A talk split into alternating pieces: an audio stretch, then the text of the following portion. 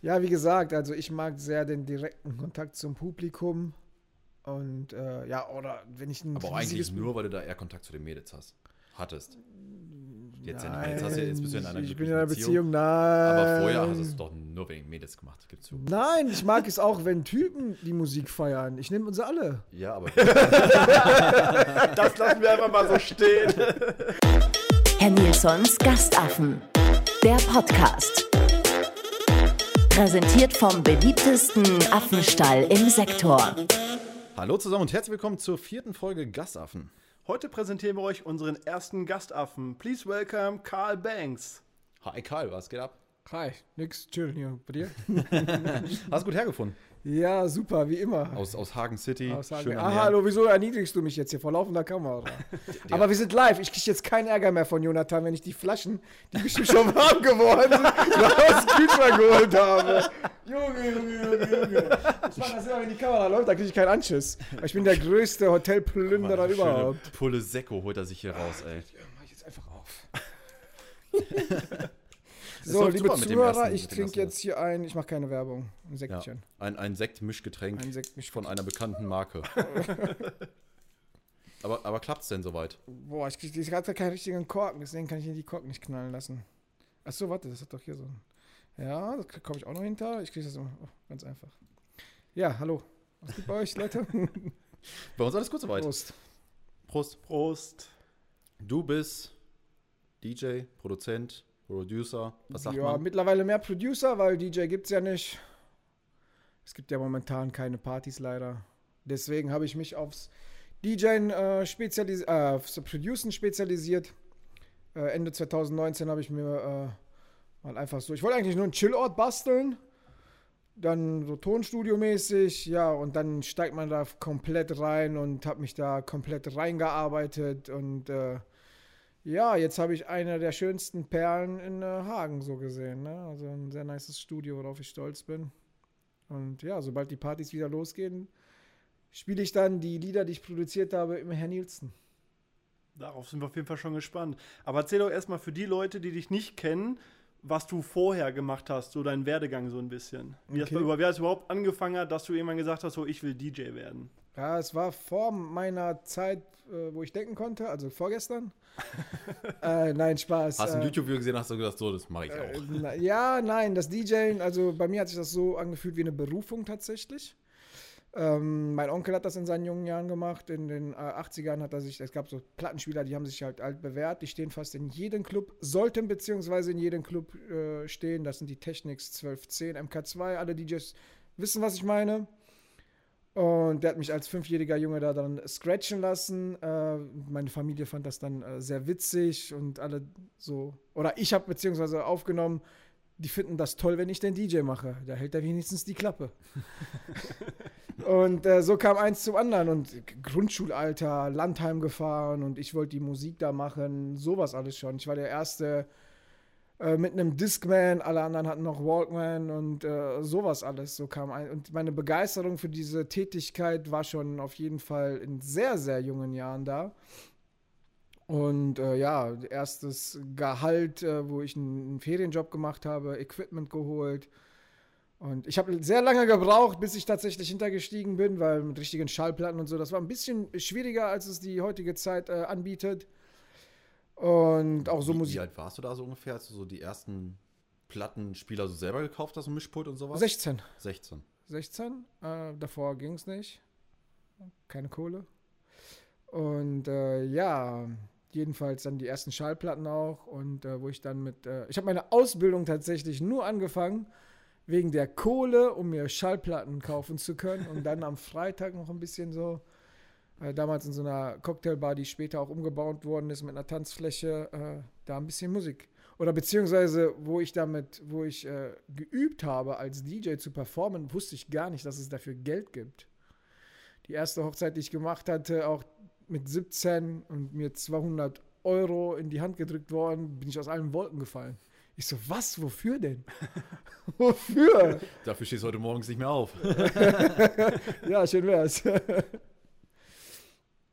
Ja, so kam eins zum anderen. Du hattest ja noch gefragt, wer ich so bin, was ich so gemacht habe. Ja, ich habe... Ja, genau. Also dein erster Gig war eine Hochzeit tatsächlich? Oder hast du vorher irgendwo gespielt? Ich habe vorher in dieser besagten Cocktailbar aufgelegt. Ja.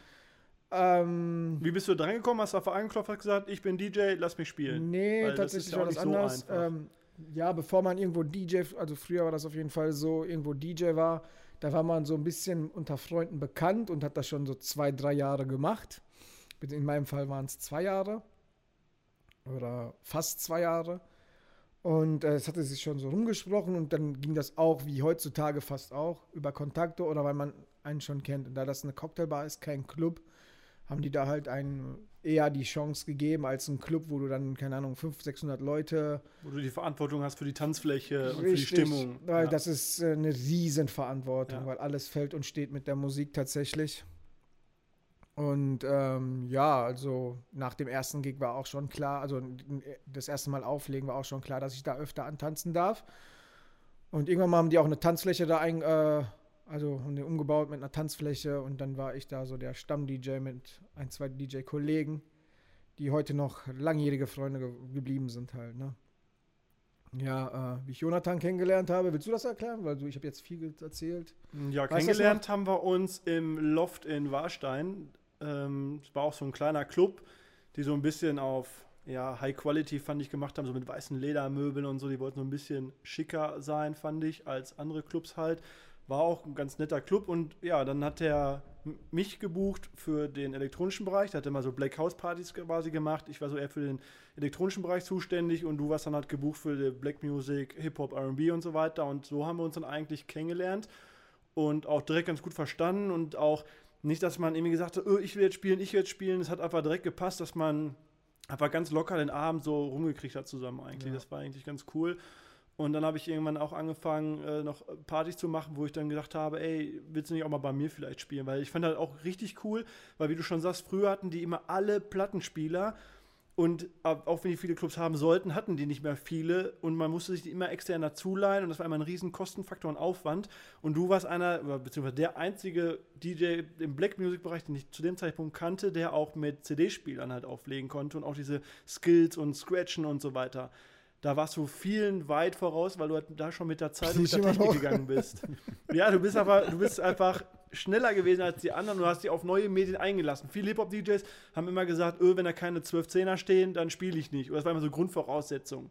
Ja. Ja, und wisst ihr denn noch, was die erste Party war, wo Carlo für dich aufgelegt hat? Oder ich glaube, dass es im Kraftwerk ein DJ-Battle war. Ja, glaube ich auch. Auf jeden Fall bin ich ins Loft reingekommen, auch durch einen DJ-Battle. So, ich habe noch einen Abend vorher Bescheid, also ich war auf so einer Warteliste und einen Abend vorher hieß es, ja, willst du doch rumkommen? Und ich so, ja klar, für mich war das einfach nur gute DJs kennenlernen. Genau. Ich kenne gute DJs, auch früher schon, gar keine Frage, die Jungs sind super.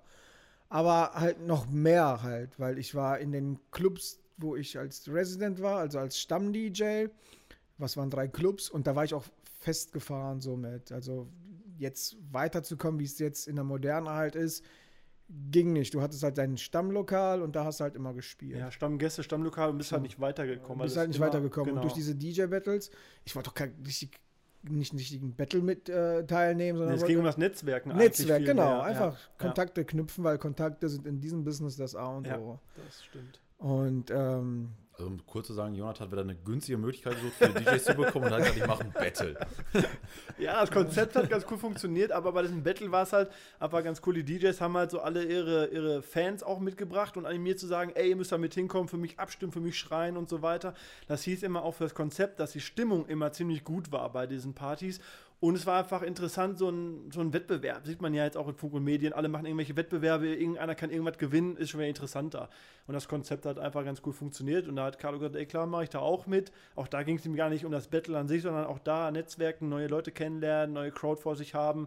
Das war eher so das Interessante halt. Ja. Und wie schafft man es dann vom Resident in 3 normalen Clubs zum Tour-DJ? Oder du warst ja auch mit anderen großen Künstlern schon auf der Bühne. Ja, das hat, ich habe das ja nicht seit gestern oder vorgestern angefangen, sondern seit 15 Jahren tatsächlich. Und früher war es wirklich so die Tradition, du hast dein festes Stammlokal, da legst du halt auf. Und ja, der Werdegang dazu war, ich habe halt immer mehr Partys bespielt, mein Bekanntheitsgrad wurde größer, Leute haben immer mehr über mich gelästert. Ja, ich habe dann auch, mein Vorteil war auch, was ich glaube, sonst wäre ich jetzt nicht hier und würde mit Jonathan nicht diese schöne Freundschaft pflegen, die wir haben, dass mal auch, wenn eine Party nicht so gut läuft, ja, du hast ja viele Testpartys gemacht, hat sich ja bewährt, du hast ja selber viel Geld verloren, um dir das aufzubauen, was du jetzt, okay, da kommt Corona wieder dazwischen. Ja, aber eigentlich man hat halt viel ausprobiert, das haben wir auch im letzten Podcast so erzählt, dass man viele Partys hat, die auch einmal komplett gefloppt sind, aber an denen ist man gewachsen und hat dann nochmal überlegt, was hat man daran falsch gemacht vielleicht, oder war das die falsche Zielgruppe oder was auch immer, aber man hat sehr viel gelernt daraus und konnte es dann im nächsten Mal besser machen halt. Ja, richtig. Du bringst ja Erfahrungswerte mit. Genau. Und konntest dir diesen wunderschönen Laden hier aufbauen. Und das ist unbezahlbar, diese Referenzwerte, die man vorher durchlebt hat.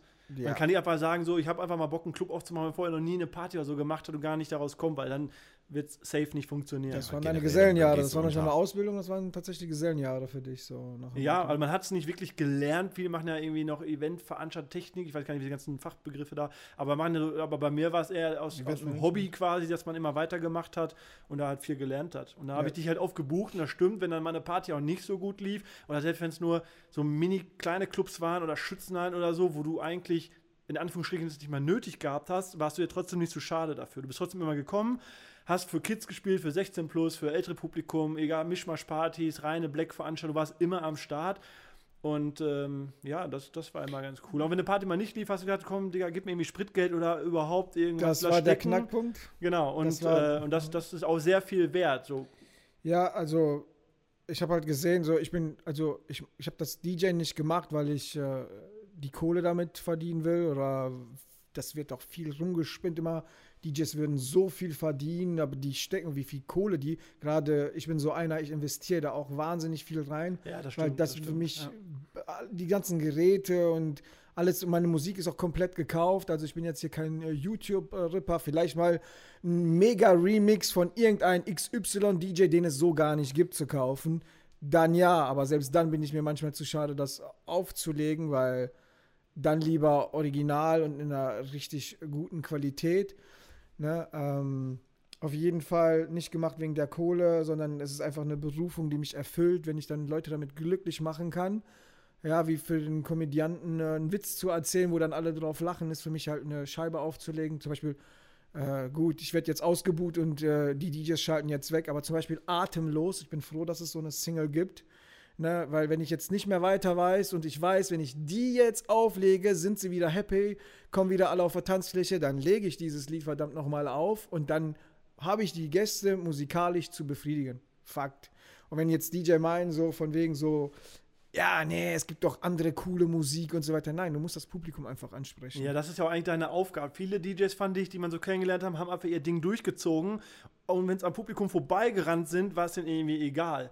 Und wie du schon sagst, und wenn du aber weißt, mit dem Track, den wollen sie halt hören, und du spielst das ja, um die Leute glücklich zu machen und nicht, dass du da oben glücklich, also du wirst ja dann im Endeffekt auch glücklich, wenn die glücklich sind. Richtig. Darum geht's. Aber viele DJs haben einfach ihr Ding voll durchgezogen, waren eher so, oh, ich spiele lieber Underground-Zeug, Sachen, die keiner kennt, weil dann zeige ich, ich habe hier die Musikerfahrung und so weiter. Und das habe ich auch bei einigen Partys gemacht, und es kommt dann, ich finde die Mischung aber auch oft. Ja, schwierig. Weil nur Tracks zu spielen, die schon jeder kennt, ist irgendwie, aber manchmal, früher zumindest war es so, klar, jetzt durch Spotify und so ist das anders geworden, aber früher dann dachtest du als Gast, boah krass, was ist das für ein Track, was hat er da gespielt? Klar, gar du hast die Leute neugierig. Und ich fand, früher immer im Club dann stand und schnell sein Handy rausgeholt oder so mit Shazam. Genau, ja, ich sehr oft gesehen. Welches so, das war geil. Und ich fand auch, als DJ ist das auch die Aufgabe, neue Tracks den Leuten vorzustellen. Ja, oder so, sich das Publikum ein bisschen zu erziehen, kannst du ja auch. Die Mischung macht's einfach. Oder wenn früher mal die Leute im Kraftwerk war das so, weil das Pult war ja relativ zugänglich.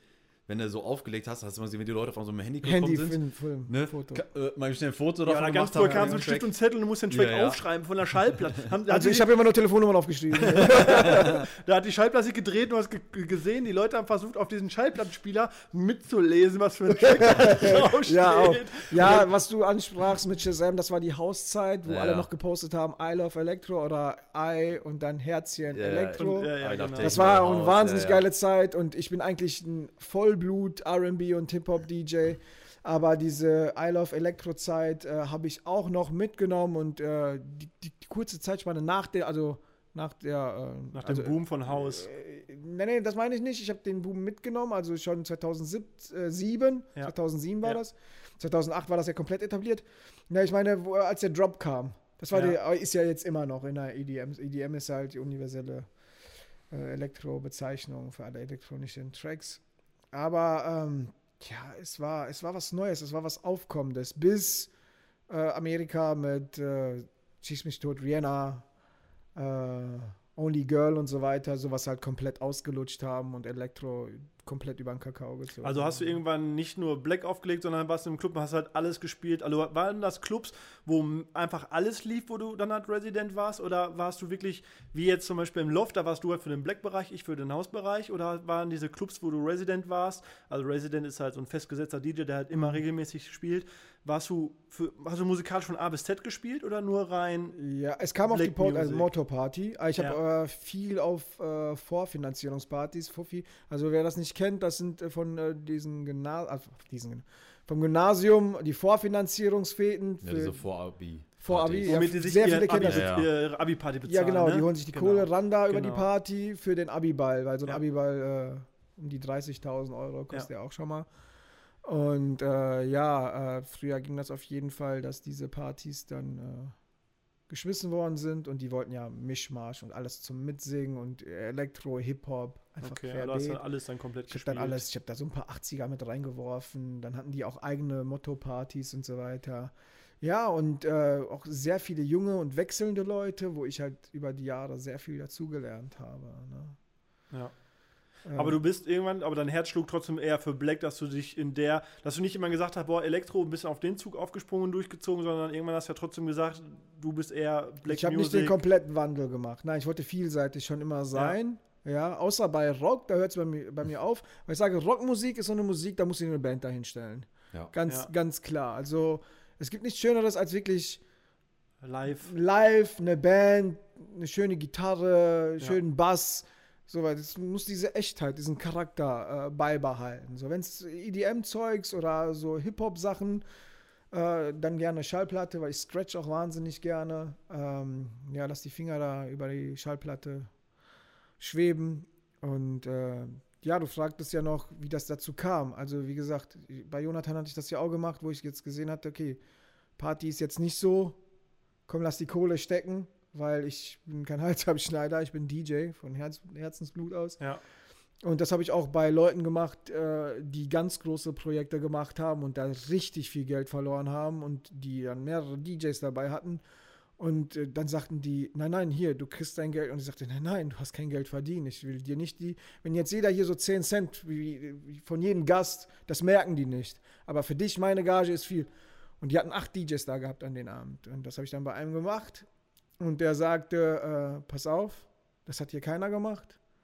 Ich werde was machen und du wirst immer dabei sein. Und dann denkst du dir so, ja, deswegen habe ich das jetzt halt nicht gemacht, sondern einfach menschlich geblieben. Du hast es ja nicht wegen der Kohle gemacht, sondern weil der Job dir Spaß gemacht hat. Ja, richtig. Und ich denke, wenn das jeder in seinem Beruf mal macht oder so, bringt das viel, viel weiter als immer so abgefuchst da den Leuten die Kohle aus der Tasche zu zwicken, ne? Du guckst mich so ganz entsetzt an. Was hast du ist halt auch interessant einfach. Ja, es ist ja in vielen Bereichen ist das so. Ne? Ich arbeite im Verkauf. Bei mir ist das auch. Bei mir geht halt Service vor Verkaufen. Machst du einen guten Service, ne? Dann bleiben die Leute länger. Ja, und kommen öfter wieder. Jetzt machen wir Schleichwerbung. Wer ist das? Das machen wir jetzt nicht. Wo rennen alle hin und kaufen sich das dann im Internet? Nein, ich war auch sehr oft in Elektrofachhandel und habe da auch wirklich gekauft, wenn ich den Service bekommen habe. Ja, genau. Und das ist ja halt auch bei einem DJ. Wenn ich jetzt einen DJ buche, ne, der auch viel Geld kostet, auch zu Recht auch das Geld nimmt, ne, wie du schon gesagt hast, und die Party läuft nicht und er sagt so, ey, komm, weißt du was, lass stecken. Ne, und alle anderen sagen so, ne, gib mal meine Kohle her. Ne, so, das ist so, oh, scheiße, lief schlecht, ich will jetzt schnell mein Geld haben, bevor ich nichts mehr kriege. Ja. Denke ich mir eher so, ey, ihr kriegt ja euer Geld, ne, aber jetzt seid mal nicht so geizig. Dann ist natürlich einer lieber, der sagt so, ey, komm, alles cool, macht erstmal keine Kopfschmerzen, kommt einfach sympathischer rüber. Ja, und dadurch entstehen auch mehr Freundschaften. Genau. Weil das andere ist eine Dienstleistung, ich habe einen DJ gebucht. Und du merkst halt so... aber wenn einer einem so entgegenkommt, dann merkt man, das ist Menschliche einfach und das verbindet viel mehr. Und davon halt, gesagt, hat der DJ hinterher aber auch mehr, weil ich habe dadurch Carlo viel öfter gebucht, weil ich... ist einfach so, weil er ist einfach menschlich geblieben und das habe ich ihm so hoch angerechnet, dass er auch mal gesagt hat, wenn es nicht so geil lief, komm, lass stecken und so weiter, dass so... Krass, das fand ich eine richtig gute Geste und deswegen hat man, ist dann einfach mehr daraus geworden. Und so kriegt er natürlich auch sofort von jedem Veranstalter erstmal einen extremen Vertrauensvorschuss. Ja, ja, aber muss es auch, er gibt dir das Vertrauen und du sagst dann natürlich, ey, ich muss ihm das Vertrauen auch zurückgeben. Ja, weil ich habe mich dann auch manchmal nicht so, also schon ein bisschen schlechter gefühlt, weil man dachte sich, er spielt genauso gut, ob wenn hier 5 Leute stehen oder wenn hier 5000 Leute stehen, er macht einfach den gleichen Job und hat seine Zeit investiert, hier hingefahren und so weiter, aber das hat man dann einem schon hoch angerechnet. Sage ich auch im Vorfeld, ich sage, Veranstalter, plan deine Party gut, weil ich block diesen Termin exklusiv, das kläre ich im Vorfeld, aber bei Jonathan, da brauche ich nicht viel reden, so, ne? Da weiß ich, was Programm ist und er bei mir auch. Kohle her, sonst Kopfschuss, nein. Plan deine Party gut, weil ich bin dann im Endeffekt auf das Geld angewiesen, weil wenn ich das Geld nicht nehme und irgendwo anders absage, verliere ich im Endeffekt auch Geld. Doppelt, ne? Eigentlich, also du hättest ja auch woanders spielen können halt. Ja, ja. Ne? Und darauf, was ich die letzten, vor Corona, also von 2020 nehmen wir jetzt überhaupt nicht mehr im Mund, wir rechnen immer zurück, genau, so nehmen wir mal 18, 19 sprechen wir. Also 2018, 2019, jetzt habe ich den Faden verloren, scheiße. Da war das auf jeden Fall so, dass ich gesagt habe, plant euer Event gut, weil sonst verliere ich halt Geld. Ne? Ja. Das war das. Und dann bist du über den Veranstalter zu... größeren, oder hat er dann noch mehr größere Veranstaltungen gemacht, dass du dadurch dann halt zu größeren... Naja, die haben halt ihr Bestes gegeben, also so eine Veranstaltung, wenn man jetzt Sachen macht in verschiedenen Städten zum ersten Mal, ist sehr viel Flaute dabei. Ne? Aber bist du dann durch weitere Veranstaltungen von ihnen dann halt an größere Künstler dran gekommen? Der hat eine Booking-Agentur gegründet, wo ich dann mit Teilhaber war, wo wir Künstler verbucht haben in diverse Diskotheken, Schweiz, Österreich, alles Deutschland querbeet. Und in erster Linie klar, der sagt, ja, werde ich machen, aber in 15 Jahren sind so viele Leute gekommen und haben dir irgendwie was erzählt. Ja, das gibt es immer, die wollen halt alle viel, aber die Umsetzung ist halt wahnsinnig schwer, ne? Gerade hier auch so einen Club zu führen oder sich das aufzubauen, wie jetzt für dich, Jonathan. Ist halt ein Geschäft, ne, was du dir, ne? Ja. Und dann hast du halt über die Agentur gesagt, so, nee, nimm nicht den anderen DJ. Also du konntest dich dann quasi anbieten, plus zum Beispiel ein Live-Act. Oder wie lief das dann? Die haben Live-Acts verbucht, die haben die vermittelt. Und als vertrauenswürdiger DJ bin ich dann halt mit. Ja, okay. Und ich war ja in der Regel nie so, dass ich einen Live-Act irgendwie zu nah oder zu überfreundlich oder so. Einfach cool auf Distanz, Weil ich habe so viele Acts kennengelernt, vor meiner Instagram-Zeit auch. Und habe mich nie irgendwie zu denen hingestellt und nahm Foto oder Shoutout. Shoutouts sind so Grüße, was die Acts halt auch gerne machen. Einfach immer diskret geblieben. So. Auch mal den Vater gespielt und war auch, ich war einfach ein bisschen verklatscht, weil ich sage immer, Leute ohne Macke sind Kacke. Und mit wem warst du zum Beispiel, so für die ich jetzt nicht kenne, mit welchen Größen warst du schon auf einer Bühne? Boah, Jason Derulo oder Nelly, den man früher kennt.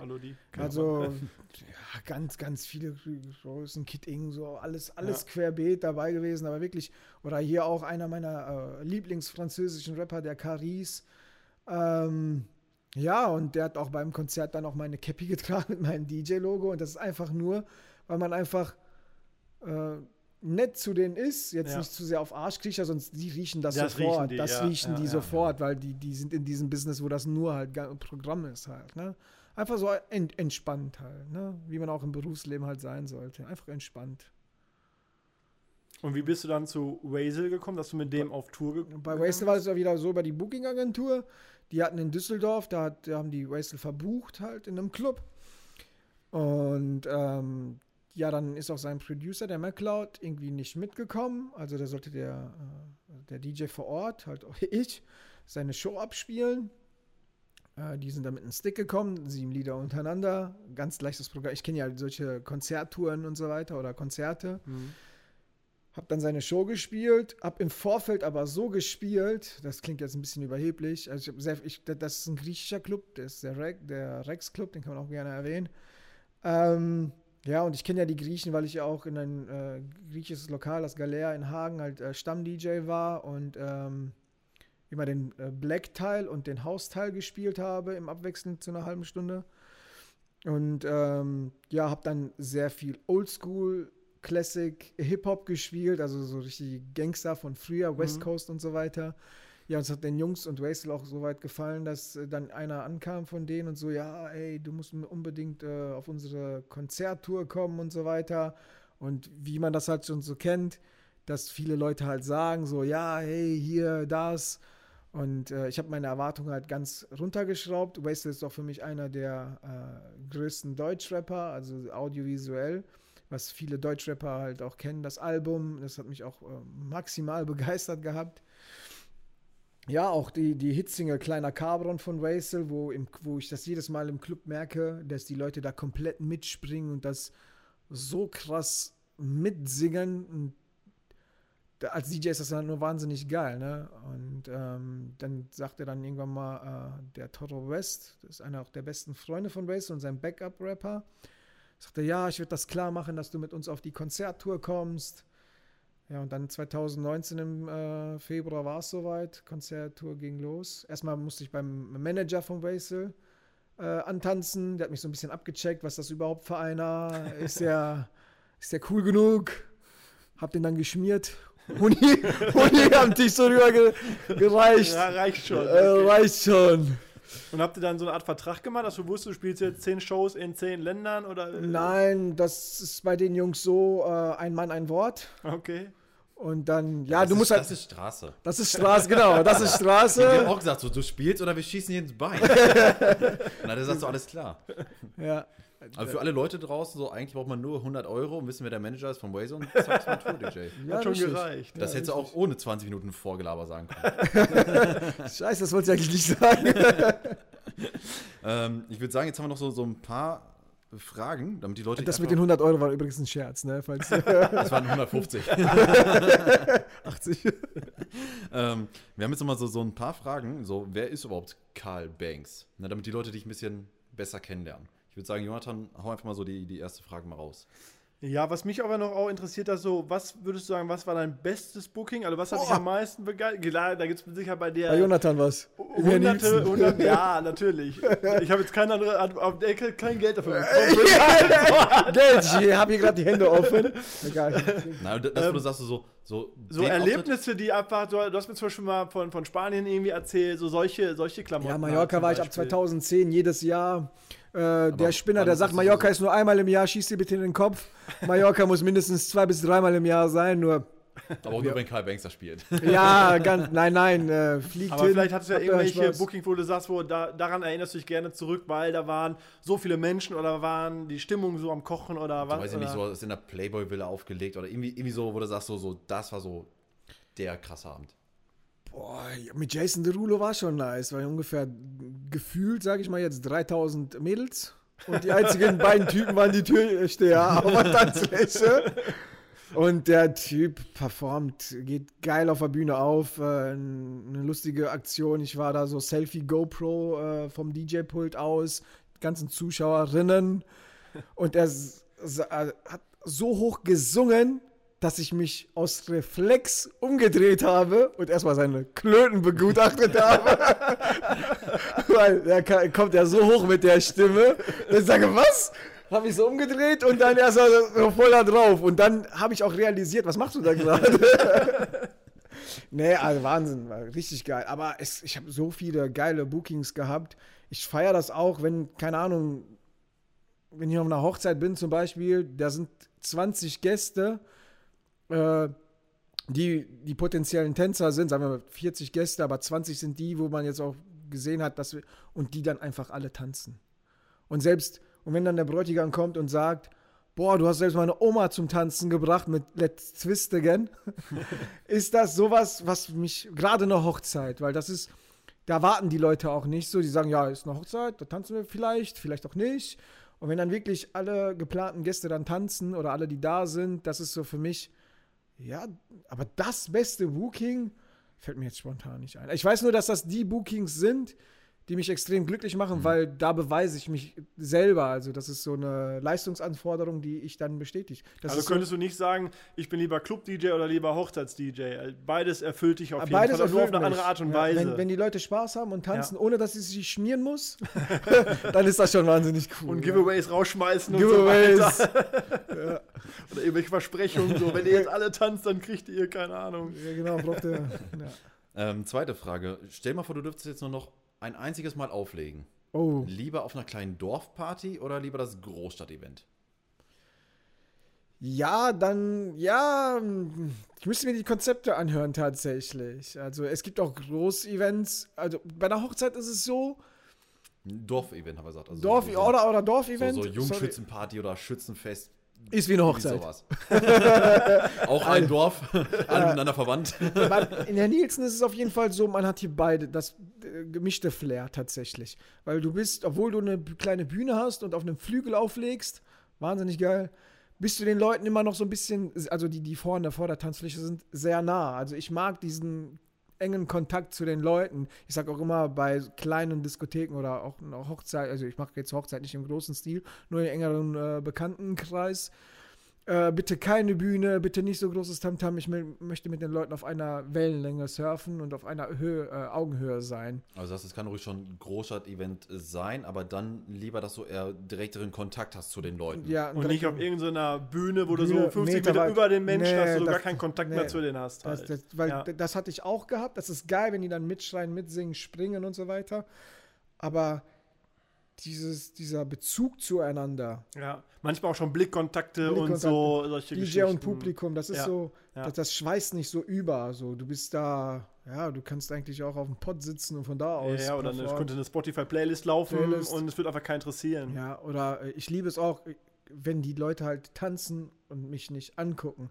Das gleiche wie jetzt jeder Künstler auf der Bühne, Rapper, Sänger, Band, wo die Leute dann nur mit dem Handy filmen oder was, genießt einfach das Event. Tanzt, habt Spaß, genießt die Musik. Vor allem, wenn du dann 1,5 Stunden so ein Event gefilmt hast mit deinem Handy, wann guckst du dir das an?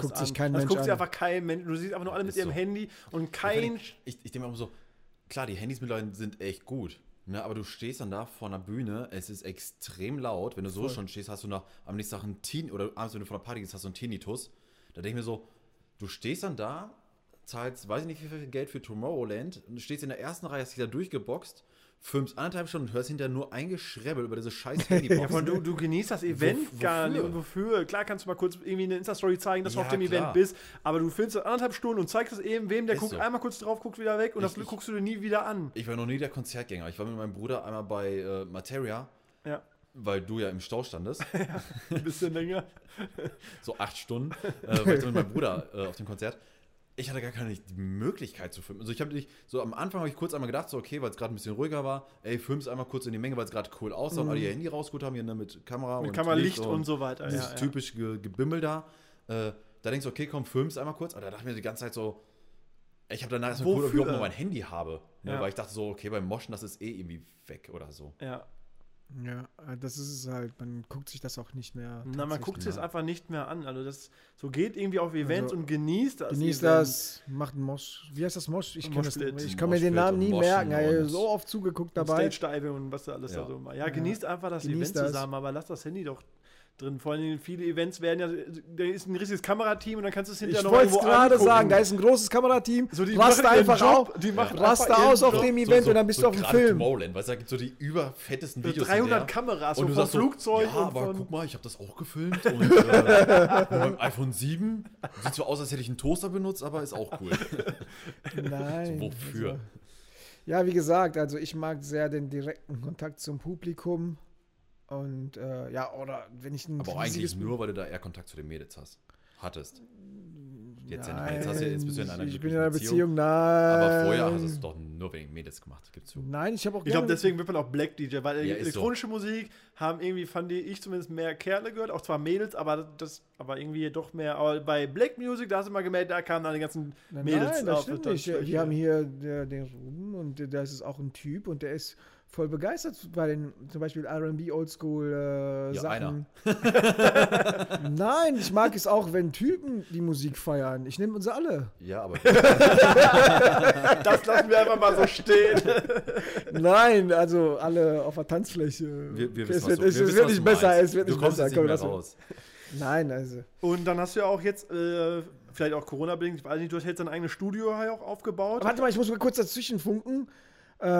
Mallorca, bitte Leute, denkt nicht, Mallorca wäre nur Ballermann. Mallorca ganz oben im Norden, wo es eigentlich ruhiger zugeht, da komme ich und mache da Tremtrell. Ich war immer so der Störenfried, wenn es eigentlich ruhig sein sollte. Rest in Peace, Hauptschule. Also im Norden, Alcudia, Playa de Muro, da waren auch Festival und da ist ein Club, der Banana Club.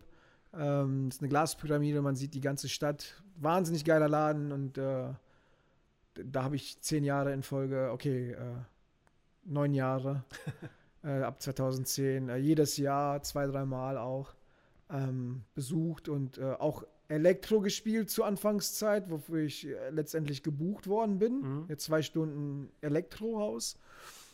Waren immer zu viele Kerle. Nein, ich merkte nur irgendwann mal, okay, der Resident DJ hat schon, weil der legt 7 Tage die Woche da auf, hat schon alles. Alle Hits, was man kennt. Ja. Und da ich immer so eine kleine Schippe drauf tun konnte, weil wir in Deutschland halt wahnsinnig geile Producer haben und die halt immer coolen Stoff haben und ich den auch abbekommen habe. Musik meine ich, jetzt nicht anderen Stoff, keine Textilien. Konnte ich da so ein bisschen überzeugen, merkte aber irgendwann mal bei einer Party, ich weiß jetzt nicht mehr welches Jahr, ich glaube 2013, okay, House ist so ein bisschen, 2012 war maximal, 2013, wo es schon so ein bisschen anfing, da habe ich das auch ein bisschen auf Mallorca gemerkt und habe dann gesagt, habe das aber natürlich abgeklärt, ich mache ungerne Experimente, eigentlich schon gerne, aber ungerne bei so einer großen Verantwortung. Pass auf, ich werde jetzt Hip-Hop spielen. Erstmal auf gar keinen Fall, aber ich habe es dann gemacht. Und das war, da war eine Kamera am DJ-Pult, weil das ist ein 2-stöckiges, sogar 3-stöckiges Gebäude. Und die haben da Monitore. Und dann kam der Betreiber zu mir hoch und sagte, ich sehe zum ersten Mal Leute vor einem Monitor tanzen. Und da habe ich gesagt, ich bleibe bei Hip-Hop. Das ist so diese Bestätigung, die ich dann meine. Und das ist mit Geld nicht zu bezahlen. Ja, das stimmt. Das stimmt. Okay, jetzt nochmal zurück zu deinem neuen Studio, was du dir aufgebaut hast. Du hast jetzt halt auch angefangen, eigene Tracks zu produzieren.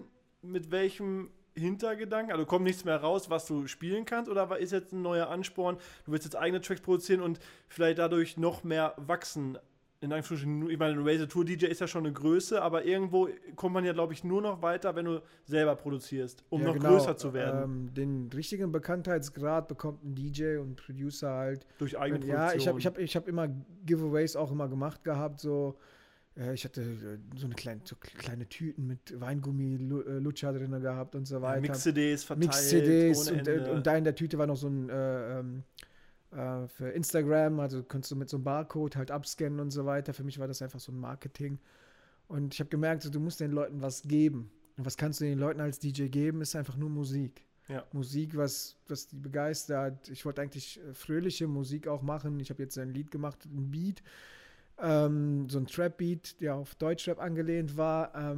Ja, im Endeffekt wollte das ein Rapper haben, der LZ27. Und der wollte die ganze Zeit den Beat haben und ich dachte, nein, du kriegst es einfach nicht, weil seine Qualitäten haben mir halt nicht gepasst. Der hat auch in meinem Studio produziert tatsächlich mit meinem Producer. Ich habe noch einen Producer-Partner, weil ein Producer und ein DJ, jetzt werden mich alle DJs wieder hassen, der DJ ist der bei McDonald's die Frikadelle wendet und ganz genau weiß, wie der Burger sein muss, damit es detailgetreu ist. Und der Producer ist der 5-Sterne-Koch, der im Vorfeld wissen muss, was könnte dem Gast heute schmecken, wie ist die Außentemperatur heute. Okay. Und muss ganz viele Artefakte bedenken, um dann halt, oder in was für einer Zeit befinden wir uns, weil Musik ist immer sehr zeitgemäß. Ne, also wo könnte ich Zuhörer zu haben oder was gefällt mir, was will ich repräsentieren und das dann auch noch umzusetzen.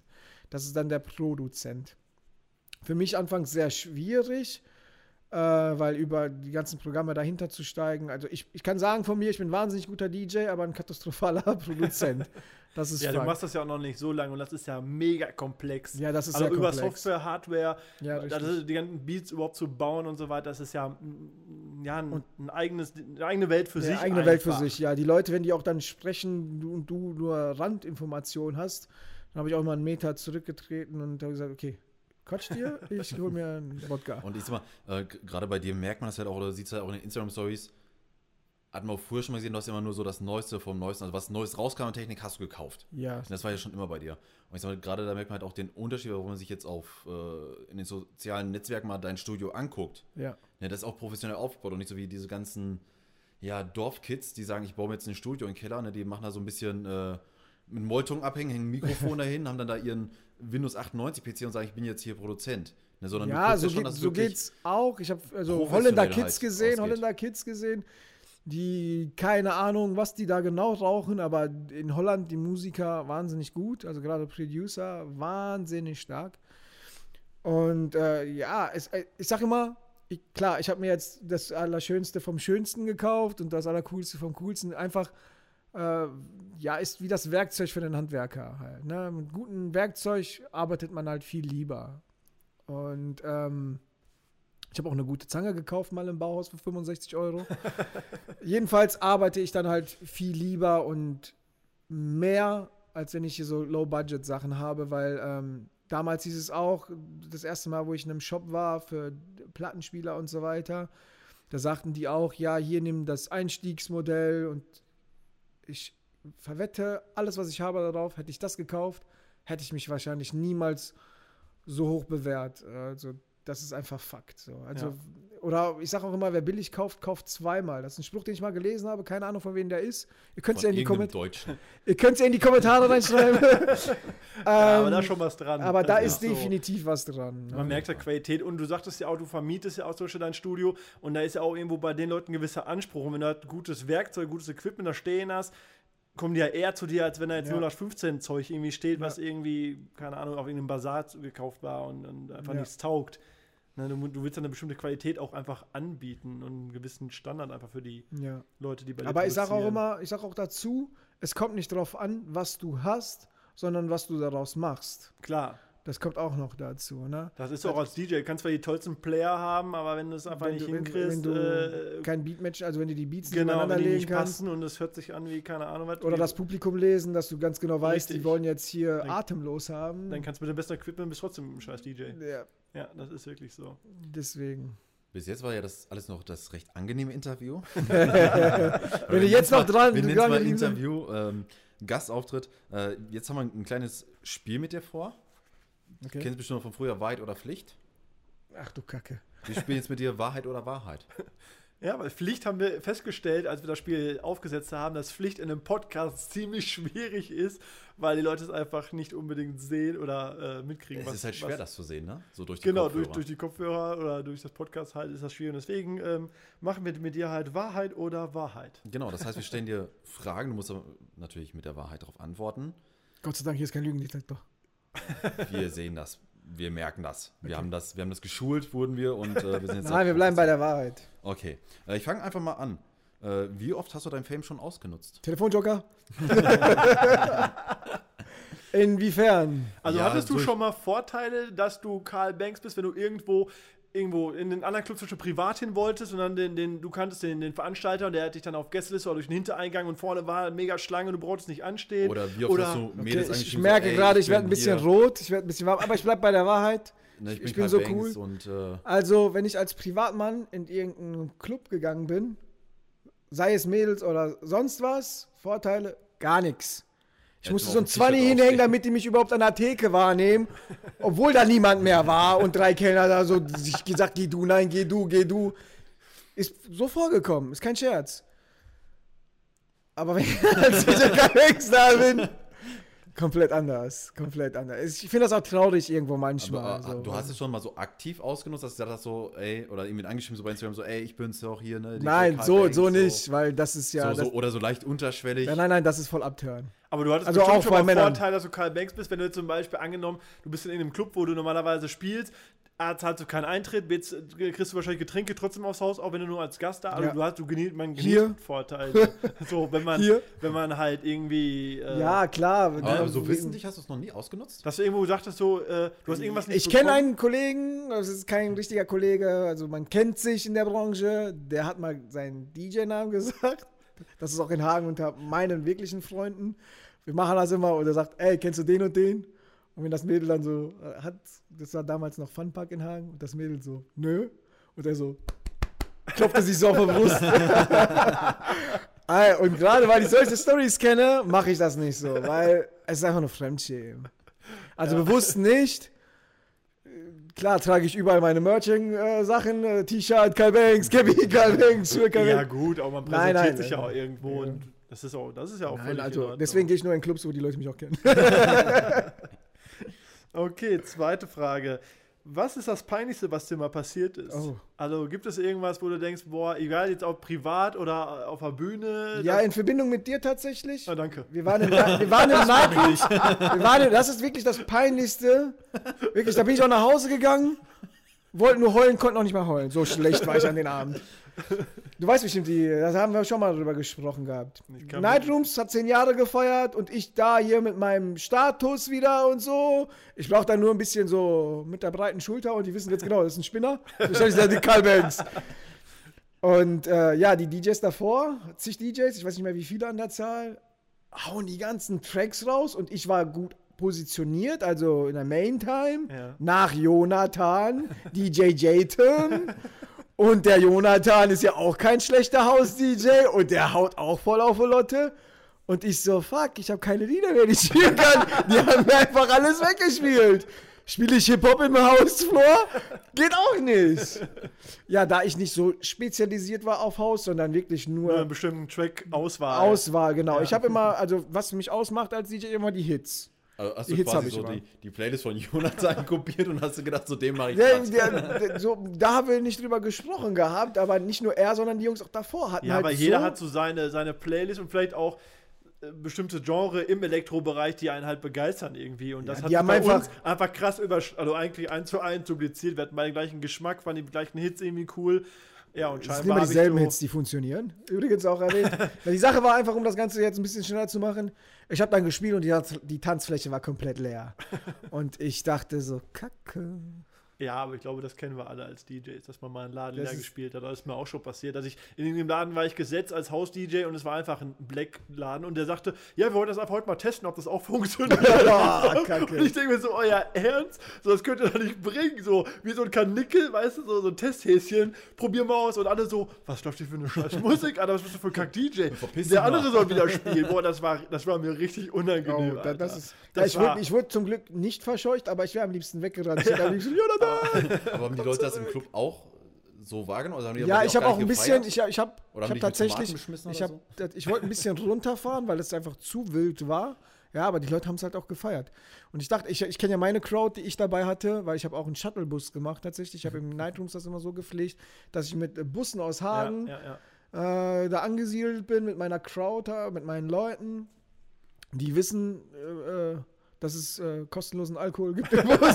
Nein, die mich halt kennen. Und, ja, das war für alle ganz gut. Der Club hatte ein paar Gäste mehr, der DJ hatte vertrautes Publikum, die wussten, wenn ich jetzt spiele, dann feiern die auch um mich rum und die hatten irgendwie einen Fahrer quasi und konnten halt trinken und brauchten sich keine Gedanken machen, wie sie zum Club kommen und wer nach Hause kommt. Ja. Also da hatten irgendwie alle auf jeden Fall was von. Also am meisten natürlich der Gastronom oder der Clubbetreiber, ja, aber zu den Zeiten hatten irgendwie alle was davon. Ja. Das war ganz cool für alle. Die Verbindungen jetzt zu den Stadtteilen von Hagen, die waren ja auch nicht da. Du kamst bis zum Hauptbahnhof, aber musstest trotzdem Taxi bezahlen. Genau. Und im Endeffekt waren die Taxikosten so hoch wie Shuttlefahrt und Eintritt. Ne? Und das haben viele halt meiner Leute genutzt. Und die kannten ja auch halt meinen Sound. Und dachte ich mir so, okay, fährst einen Gang runter oder 4, spielst du deinen Sound, aber das Ganze ging nicht auf. Also das war zu viel Denken und zu wenig. Ja, das war auch zu einer EDM-Zeit, glaube ich, so ein bisschen, ja, wo es auch echt gut nach vorne ging im elektronischen Bereich. Und ja, wenn du da einmal wieder so 10 Gänge runterschaltest, dann denkst du so, ja, klingt gerade wie Warm-up. Ja, ja. Also entweder bleibst du oder kannst noch eine Schippe drauf vielleicht, aber runterfahren ist dann auch schwierig, wobei man es auch zwischendurch, finde ich, machen sollte, weil so können die Leute, gehen dann mal eine rauchen, gehen holen sich ein Getränk etc. und dann kann man die Leute wieder von null wieder mit hochziehen. Ja, so ein bisschen. Richtig. Also, und ich war so der Welle rein. Ja. Ist, ja, wenn du nur auf die Fresse, dann irgendwann ist halt... Ja, irgendwann bist du auch fertig. Gerade im EDM-Bereich, ne? Du hast ja so die Tracks, die jeder hört, so die typischen Tomorrowland-Tracks. Ja, ja, genau. Ne? Die versucht dann schon meistens so der erste DJ zu spielen. Ja, aber das ist halt ein schlechter DJ. Wenn er um 10 Uhr die ersten 3 Gäste kommen rein und dann läuft dann der Avicii-Level, dann denkst du dir so, Digga, dein Ernst? Ja, aber das ist ja oft so, gerade bei diesen 10 Uhr DJs, die wollen sich noch so beweisen. Genau, das ist oft das Problem. Guck mal, was ich kann. So, ja, Digga, jeder kann das spielen. Aber Hits spielen kann halt jeder. Richtig. Ist einfach so. Und es ist ja eher viel interessanter, die Leute mit vielleicht was Unbekannten oder so zu locken und erstmal locker und auch dann dem Main-DJ zu übergeben, ja, eine volle Tanzfläche, aber das haben sehr viele bis heute. Das habe ich aber auch sehr oft gemacht, wenn ich jetzt gesehen habe, als DJ weiß man, kennt man sich, checkt man sich so ein bisschen ab, so ranglistenmäßig. Ich habe es wahnsinnig gerne gemacht, mit auch, wenn wir jetzt bei einer Hip-Hop-Party sind, habe ich auch sehr gerne unbekannte Sachen gespielt, kombiniert mit bekannten Sachen, aber noch nicht die Hits. Genau, und hast den nächsten die gelassen. Und die gelassen. Genau, das ist auch so ein bisschen Art von Respekt, finde ich. Auch, und auch Uhrzeit, wenn ich weiß, ich spiele aber von 11 bis 12 und da ist noch nicht so viel los, dann bringt es nichts, die Hits zu spielen und dann kommen die Gäste, haben den Hit schon einmal heute Abend gehört, dann ist diese Stimmung nicht mehr so da, als wenn es zum ersten Mal zum Maintime läuft. Ja. Ja. Ne? Ist einfach so. Wie viele Mädels hast du schon auf Partys abgeschleppt als DJ? Jetzt sag nicht keine. Das glaubt dir kein Mensch. Also hast du schon mal einen... Also wohin abgeschleppt? Ja. Ich hab ein ganz normales Auto. Kannst du denn, wie du willst, abschleppen, wegflexen. Ich arbeite nicht mehr bei ADAC. Die Frage ist beantwortet. Okay, das lassen wir einfach. Nein, wie viele Mädels? Boah. Über 100? Denkst du schon Lappen oder was? Nein, gar wirklich nicht so viele. Aber es ist schon so, dass man als DJ so bei den Mädels, also man wurde schon ganz gut angesehen. Es hat einen schon, manche sagen Türen geöffnet, manche sagen Beine geöffnet. Nee, pass auf. Ich enthülle jetzt die absolute Wahrheit. Jetzt. Mach jetzt echt bitte. Nein. Ich piep selber rein. Es ist nicht der DJ. Es ist auch nicht der Türsteher, der die ganzen Mädels hat. Machst du hier den Kellner? Ja. Scheiße. Es sind die Jungs und Mädels an der Theke. Weil streichen die nicht ein. Der DJ muss deren Tracks spielen, deren Lieder. Aber streich mal nicht ein Getränk an. Dann bist du deren Heiliger wollte also ich hoffe, dass mein Personal diesen Podcast niemals hören wird. Du bist Folge. Deren Heiliger und der Nils, dann bist du gleichzeitig arbeitslos. Weil er kann man hat aber den Vorteil, so weißt du, so du streichst ab, kannst Feierabend machen und mit den Hause, genau, was du als DJ nicht machen kannst. Weil als DJ, und wenn du der einzige DJ bist, wie ich bei Jonathan immer bin, weißt du, die Mädels, bis ich Feierabend habe und gehen dann mit mir. Und die noch da sind, wenn das Licht angeht, ich weiß gar nicht, wie schnell ich meine Sachen zusammenpacke. Aber man hat schon von Mädels gehört, die sind dann halt unter das DJ-Pool gegangen, um da dann halt... Hier, ein offener Flügel oder was? Zu tanzen. Man kann alles abhängen. Ja, die das widerfallen ist, die war so besoffen, dass sie auch nicht mehr... Nein, Spaß beiseite. Also, waren schon gut viele. Hast du schon mal irgendwo was mitgehen lassen? Aus Versehen, sehr oft. Nein, Jonathan, ich hab das Kabel nicht geglaubt, was du willst. Nicht mehr, oder wir machen immer Taschenkontrolle. Bevor nein, aus Versehen, gehst. Tatsächlich, aus Versehen. 6 Plattenspieler. Ja, stimmt, da gibt's auch ein Bild von dir, wie du mit so einem Plattencase verschwindest. Ja, genau, also früher war das so, weil wenn der Club nicht bezahlt hat, dann hat man das Equipment mit. Genau, also die Technikplatte unter dem Arm und bist gerannt. So wie das eine Mal als wir. Da habe ich ein Foto von. Die Sporttaschen aus dem Auto geholt haben, weil wir uns umziehen mussten und die einfach vollgepackt haben mit allem Möglichen, weißt du noch? Ja, das war nein, okay, ich gebe es ehrlich zu. Die Party war scheiße und dann sagt Jonathan so, ja, irgendwie müssen wir noch mit Gewinn rausgehen. Und wir so Sporttaschen reingeholt und dann haben wir so Sporttaschen komplett voll, eine war voll mit so Aschenbechern. Und Da mit so Giveaways, der Club hatte so Werbegeschenke. Ja, aber das ist die Florian, das weggeht. Ja, das stimmt. Dann gehst du an diesen Chef und diesen Sportler vorbei, der guckt schon so vollkommen, da sind so Anziehsachen und dann ist so Klimper. So, komm, Digga, lass schnell abhauen, Alter, weg. Ja, nein, ich habe wahrscheinlich meinen Jungs, ich will ja auch nicht, dass Waisel, wenn er das hört, dass er sagt, er hat gelogen bei Wahrheit, unloyal, ich muss ihn in den Kopf schießen. Nein, ich habe aus der Schweiz tatsächlich ein Bucket geklaut von Grey Goose. Wir sind ja geflogen und irgendwann mal wurde, ich wollte es nicht wirklich, ich wollte es ja nicht wirklich klauen. Ausleihen, oder? Dass ich wieder dahin gehen kann in die Schweiz. Wir mussten ja fliegen. Und ich so, Jungs, ich nehme das mit nach Deutschland. Und die Jungs so, nein, auf gar keinen Fall kriegst du das mit in den Flieger. Ich so, doch, ich krieg das mit in den Flieger. Und ich hatte schon einen Plan, ne? Ich ging ja Stewardessen, Stewardess abgeschleppt. Nein, Spaß. Stehe dann da vor der Stewardess und sag, war ein Geschenk aus dem Club. Und sie sagte wortwörtlich, ja, wenn es ein Geschenk war, müsste es mitnehmen. Ich kann nicht mehr. Die Situation war so geil und die Jungs wieder nur so Kopfschütteln. Und das sind diese Momente, wo man halt zusammenschweißt. Also Carlo und Schweiz, nie wieder. Ja, ich hab da Hausverbot. Warte, eine Frage habe ich noch. Gab's mal dass eine Party vielleicht nicht so gut lief und der Betreiber oder der Veranstalter hat gesagt, hier, ich kann jetzt zwar keine Kohle geben, aber ich kann irgendwas anderes geben? Ja, ich hatte erst nur 10 Euro Freiverzehr, danach hatte ich 50 Euro Freiverzehr. Okay. Wusste aber nicht mehr, wie ich nach Hause komme. Weil ich hatte mal den Fall, ich habe mal in Soest, gab es einen Club und Russen haben den betrieben und so weiter und die Party lief auch nicht so gut, würde ich behaupten, und dann bin ich auch hinterher zu dem Clubbetreiber gegangen, habe gesagt, ja, hier, ich habe gespielt, die Gage und so, und er sagt, war doch nichts los. Ich sage, ja, schon, aber wir haben halt eine Gage ausgemacht und ich kann jetzt zwar gerne entgegenkommen und so, aber gib mir irgendwie Spritgeld, dass ich irgendwie nicht ganz für Lulu hingekommen bin, und dann das Ding war, er hatte nebenan einfach noch ein Bordell. Und er hat halt gesagt, weil er hat auch seine Mädels halt im Club tanzen lassen, damit die so die Jungs so ein bisschen einheizen und so weiter. Und er hat halt gesagt, ja, ich kann zwar kein Geld geben, aber such dir eine aus und geh mit der aufs Zimmer, was ich natürlich abgelehnt habe. Das McDonald's der Männer. Also hast du für deine anderen Qualitäten Geld bekommen, oder was wolltest du jetzt sagen? Aber das war schon irgendwie strange. Ich war dann noch ziemlich jung. Also ich wusste gar nicht, wie ich darauf reagieren soll. Also, weißt du, nimmst dein Geld, nee, nimm dir doch hier so ein Mädel mit. Und in Wirklichkeit sagte sich so 6 im Lotto, jedes Wochenende aufgelegt. Ja, ich will nur mein Bargeld. Wie Waisel jetzt sagen will.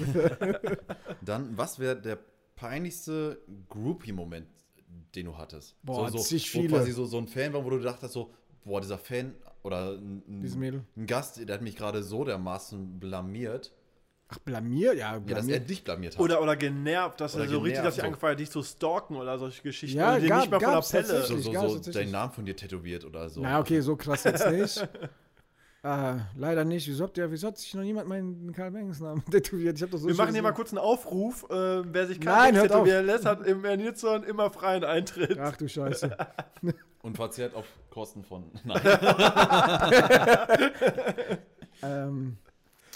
Ja... So, hat ja mal einer das DJ-Pult runtergerissen, wie man es von einigen Festivals schon mal gesehen hat, oder... Oder dir irgendwas drüber, die Player oder Plattenspieler gekippt, weil der Gast irgendwie zu nahe gekommen ist, oder... Ist sowas mal passiert? Nein, ich sehe ja gefährlich aus. Ja, vor allem jetzt gerade. Ja, im Bademantel. Was? Wer will Stress? Also für die Leute, die übrigens nur hören und nicht sehen, auf Twitch, ist hier im Bademantel. Es haben Typen auf mich draußen gewartet, weil ich den Musikwunsch nicht geschrieben habe. Nein, Spaß. Ja, es gab den einen oder anderen Typen, der so halt sehr penetrant war, weil er ein bestimmtes Lied, ich weiß jetzt nicht mehr welches. Ja, aber die gibt's ja oft. Und die meinen dann Recht zu haben, dass deren Lied unbedingt gespielt werden muss. Weil die haben ja Eintritt bezahlt und dann heißt es auch, ey, spiel, der DJ muss es halt machen, der muss es halt machen. Und jetzt bist du hier die Jukebox und spielst zwar einen Track, obwohl es vielleicht gar nicht da reinpasst. Also für alle, die hier zuhören, ich kann, denke ich, für alle DJs sprechen, oder für 90% der DJs, die DJs spielen euer Lied, aber bitte gib denen die Optionen, wann sie es mit einbringen können. Ja. Weil das ist nicht wie so ein Getränk. Ein Getränk musst du sofort bekommen. Die kommen zu dir, sagen, spiel das, und warten dann, dass das nächste Lied schon deren Lied ist. Und wenn es nicht das ist, das geht auch gar nicht. Geht auch gar nicht, aber die erwarten das einfach. Bei Spotify geht das ja auch quasi. Playlist, und dann kommen sie 3 Minuten später wieder hoch und sagen, du hast das ja immer noch nicht gespielt. Ja, ich war schon seit einer Stunde. Oder noch schlimmer ist, dann gehen diese Leute irgendwie aufs Klo oder rauchen oder so, dann lief das Lied, die haben es aber gar nicht mitbekommen, dass es lief, kommen wieder und sagen, wieso lief mein Lied nicht? Und du so, habe ich doch gerade gespielt. Nein. Das ist auch sehr oft vorgekommen. Also das ganz, und dann so, mach nochmal. Jeden zweiten Abend. Ja, nee, ist klar, genau, mach nochmal. Ja, wir sind Cantina-Band, die gleichen nochmal. Was ich oft, sehr oft gesagt bekomme, wir wollen jetzt gehen, kannst du das Lied eben spielen? Ja, genau. Dann sage ich aber immer kackend dreist, nö, bleib doch einfach noch eine Stunde. Ja, ist so. Ja, dann aber das stimmt, das ist auch so eine Standardaussage. Die denken halt, das ist halt so das, was sie so typisch erwarten, so alles muss an meiner Nase tanzen. Ne, wenn ich an die Theke komme, ich muss als erster das Getränk bekommen. Ne, ich darf keine 2 Minuten warten, weil da stehen auch nicht so in einem Club, wo 500 Mann sind und du 5 Kellner bist. Ne, du musst halt quasi, jeder Kellner muss ja 100 Leute bewirten. Das vergessen die Leute. Die stehen so, ja, ich warte schon seit 3 Minuten. Ihr könnt aber als Kellner ein bisschen schneller. Nein, Spaß. Ja, ohne Witz, weißt du, was ich immer gemacht habe? Ich hab zu einem Kellner gesagt, ich so, hier, ignoriert den mal. Dann habe ich dir erstmal 10 Minuten warten lassen. Das machen wir DJs nicht. Ja, ohne Witz, wenn einer so penetrant steht, so weißt du, alle warten an der Theke, jeder was zu trinken haben. So, du fängst links an. Ja, aber die fangen an, die hinterher zu pfeifen und zu schnipsen oder ja, so. So ein Lakai. Da bin ich immer hingegangen, so, was brauchst du? Ich sagte, ja, 3 Bier. Danke. Ich so, ja, bitte. Und dann habe ich mich umgedreht, habe erstmal jemand anderes mit dir. Und dann sind wir so, ich habe doch gerade schon 3 Bier bestellt. Ich so, ja, ja, ich sag, du bist ja in einer Stunde dran. Ja. Und dann, also, was ich sagen wollte, ist ein DJ, der schon ein paar Stündchen auflegt und sein Publikum gelesen hat, also weiß, was ihr Programm ist, der kann auch nicht machen, was er will. Ich kann auch nicht immer machen, was ich möchte. Sonst würde ich hier komplett andere Musik spielen. Ich mache das so, dass Jonathan mich nochmal bucht und mir nochmal die Kohle dafür gibt. Ja, du versuchst halt die Mehrheit der Leute halt glücklich zu machen. Du hast immer einen dabei, der sagt, du hast das aber nicht gespielt oder du hast das nicht gespielt. Ja, aber wenn nur 90% der Leute halt hier Spaß und mit dem Dach nach Hause gehen, ist alles cool. Man muss immer drüber nachdenken, auch als DJ, der einfach eine Riesenkenntnis hat an Liedern, die es halt gibt. Man muss überlegen, wie viele Lieder gibt es, die man spielen kann auf so einer Party. Und du kannst einfach nicht auf so einer, in diesen paar Stunden, oder ich meine, wenn du nur 2 Stunden gebucht bist, du kannst ja nicht in 2 Stunden alle Lieder spielen. Ja, zum Beispiel, du machst eine 90er-Party. Du kannst nicht in 7 Stunden Party im Jahrzehnt einfach spielen. Ja, das funktioniert und dann einfach. Und auch selber gibt es ja oft so, wo man denkt so, ach jo, das Lied gibt es ja auch noch. So als Gast, aber auch als DJ, wo du denkst so, ach jo, stimmt. Ich musste mal, ich hieß ja früher anders. Und ich musste, also ich hieß früher. Und wurde es eigentlich umgebracht? Ja, genau, ich bin wiedergeboren. Nein, früher hieß ich DJ Nova P1. Und, wie war das? Ja, genau. Ich war für Hip-Hop bekannt, war aber als Elektro-DJ gebucht, für 2 Stunden auch tatsächlich. Und die wollten unbedingt Hip-Hop haben. Und da kam ein Gast, der hat auch mehrere Leute dabei gehabt und er sagte, ja, ich bin nur wegen dir hier. Also seine ganze Familie hat damit gehabt, den Hagen. Nur wegen dir hier, ich möchte jetzt, ich weiß auch noch das Lied, also Hip-Hop spielst. Ich weiß, welches Lied ich gespielt habe. Hip-Hop spielt und ich bin zum Veranstalter gegangen, mitten in meinem Set. Ich so, pass auf, ich kenne den, der macht dir sonst den Laden zu. Also so schon ein bisschen einer, der ein bisschen was zu melden hat. Und so, ist mir egal, kann er nicht machen. Ich so, doch, der kann das. Ich kenne den, ist ein Kumpel von mir. Deswegen sind wir halt Freunde, ne? Nein, auf gar keinen Fall. Gut. Ich rüber, er steht böse, guckt mich an. Er hat es von mir erwartet und da ich halt ein Kumpel bin. Hast du gespielt? Habe ich Hip-Hop gespielt. 3 Lieder. Ausnahmezustand. Die Leute sind sowas von abgegangen. Bin dann wieder auf EDM draufgegangen. Also auf Elektro. Aber habe dann auch abgegeben und habe gesagt, pass auf, spiel du jetzt weiter, weil ich kann jetzt nicht weiter auflegen. Und der Veranstalter sagte, pass auf, ist kein Problem. Party lief. Mhm. Ja, die Leute waren glücklich. Ich will dich aber in Zukunft weiterhin buchen. Und der Typ hat auch gut bezahlt, der Veranstalter halt, ne? Und hat auch, wegen dem bin ich auch ins Nightrooms und auch in diese EDM-Szene weiter reingeschlüpft. Will ich weiter buchen, du musst deinen Namen ändern. Ja, und ich mir dann ein halbes Jahr lang den Kopf zerbrochen, wie ich mich dann halt benenne. Weil, er sagte, wenn ich die Genova P1 auf dem Flyer schreibe, sehen das die Leute und kommen und dann haben bestimmte Erwartungen. Haben die diese Erwartungen, ja, richtig. Ja. Haben diese Erwartungen, das geht so nicht. Und dann hast du gedacht, ich werde Karl Banks, der Hip-Hop-DJ. Also ich heiße nicht Karl, ich heiße Carlo. Aber ich wollte auch immer schon, das kommt auch noch dazu, wollte meinen eigenen Namen damit irgendwie mit angebunden haben. Mhm. Und da ich so einen Auflegestil habe, dass ich die Beats gerne reinhaue, um diesen Wow-Effekt bei den Leuten halt auszulösen. Und das bangt, ja, habe ich halt Karl Banks genannt. Und das war auch zu, wann war das, 2013? Nee, 15? Boah, ich weiß es gar nicht genau. Oder das war auch 2010. Ich weiß es tatsächlich gar nicht mehr. Habe mich auf jeden Fall dann halt Karl Banks genannt. Das ist halt eigener Name und Auflegestil repräsentiert. Dann habe ich noch eine letzte Frage. Du fährst ja selber einen Audi TT, der schön laut ist. Nein. Auch. Und post auch gerne Stories mit dicken Karren und sowas. Nein. Musst du damit irgendwas komprimieren? Irgendwie ein Schrumpfpimmel oder? Genau. Ja, warum mache ich das? Nee, also ich bin ein PS-Freund. Ich darf kein Motorrad machen, weil sonst werde ich enterbt in der Familie. Also kein Motorradführerschein. Weil ich hätte mich wahrscheinlich schon mit dem Motorrad totgerast. Den würde ich auch machen. Echt? Ja, 2 Tage. So den ersten Tag würde ich sagen so, nee, ich fahre safe vorsichtig. Dann würde ich so mit 70 durch die 50er-Zone fahren und nach 2 Tagen würde ich mir denken so, kannst du auch mit 100 fahren. Also seitdem ich meinen Führerschein habe, mein Fahrlehrer wollte mir den noch nicht geben, weil er gemerkt hat, du wirst ein Raser. Ich so, nein! Ja, ich bin ein Raser, deswegen liebe ich Deutschland über alles. Bitte, Leute, setzt euch dafür ein, dass wir nicht Tempolimit 130 bekommen. Die Leute, die langsamer fahren wollen, können gerne in Arsenal ganz rechts fahren und die Coolen fahren ganz links. Nein, ich bin einfach PS begeistert. Ja, und ich mag also diese Schubkraft. Ich fahre auch wahnsinnig gerne Achterbahn. Ja, okay, mittlerweile nicht mehr. Also ich bin als Kind wahnsinnig gerne Achterbahn gefahren. Aber ich habe es gehasst. Echt? Ja. Obwohl du ich habe immer gedacht, so, sobald du ein Looping fährst, muss ich kotzen. Deswegen gehe ich bis heute in keine Achterbahn mit dem Looping rein. Ich verstehe den Looping nicht. Also sobald ich aus dem Looping raus bin, habe ich so, hey, das war's schon.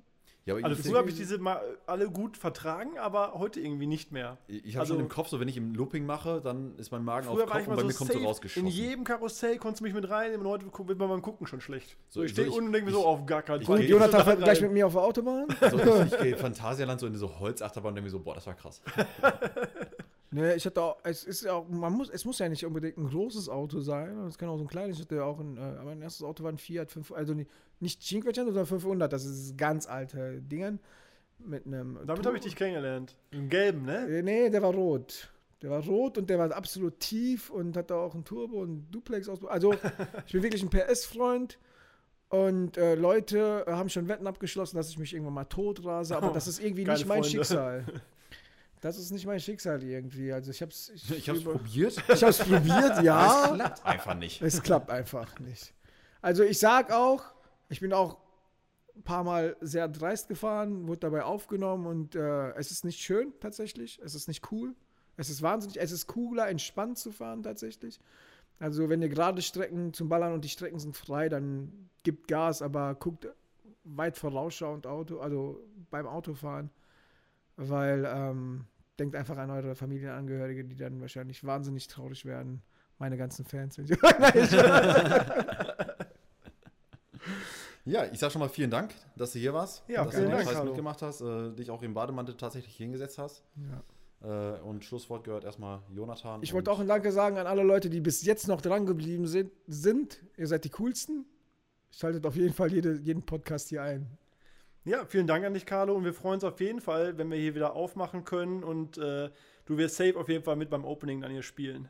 Das wird teuer für dich. Und ich glaube, es gibt eh nur so viel zu sagen. Ich schätze mal, dass Carlo irgendwann nochmal Gast sein wird. Ja, aber es geht ja immer weiter mit neuen Musikvideos, mit neuen Produktionen. Und es bleibt ja auch immer spannend, auf jeden Fall. Ja, also du hast dich auch gefragt, warum ich ja noch Musik, wenn ich das, mein Therapeut sagte auch, weiterhin Musik produzieren, weiterhin dranbleiben, also auflegen, jetzt hier so online mache ich eher weniger, beziehungsweise gar nicht, weil es ist einfach nicht das Gleiche, weil die Leute sind halt nicht da, mir fehlt das Publikum tatsächlich. Ich soll aber Musik produzieren und damit halt aufgehen. Ist für mich immer noch ein bisschen schwierig, obwohl ich das Feinste vom feinsten Equipment habe, aber bleibt einfach dran.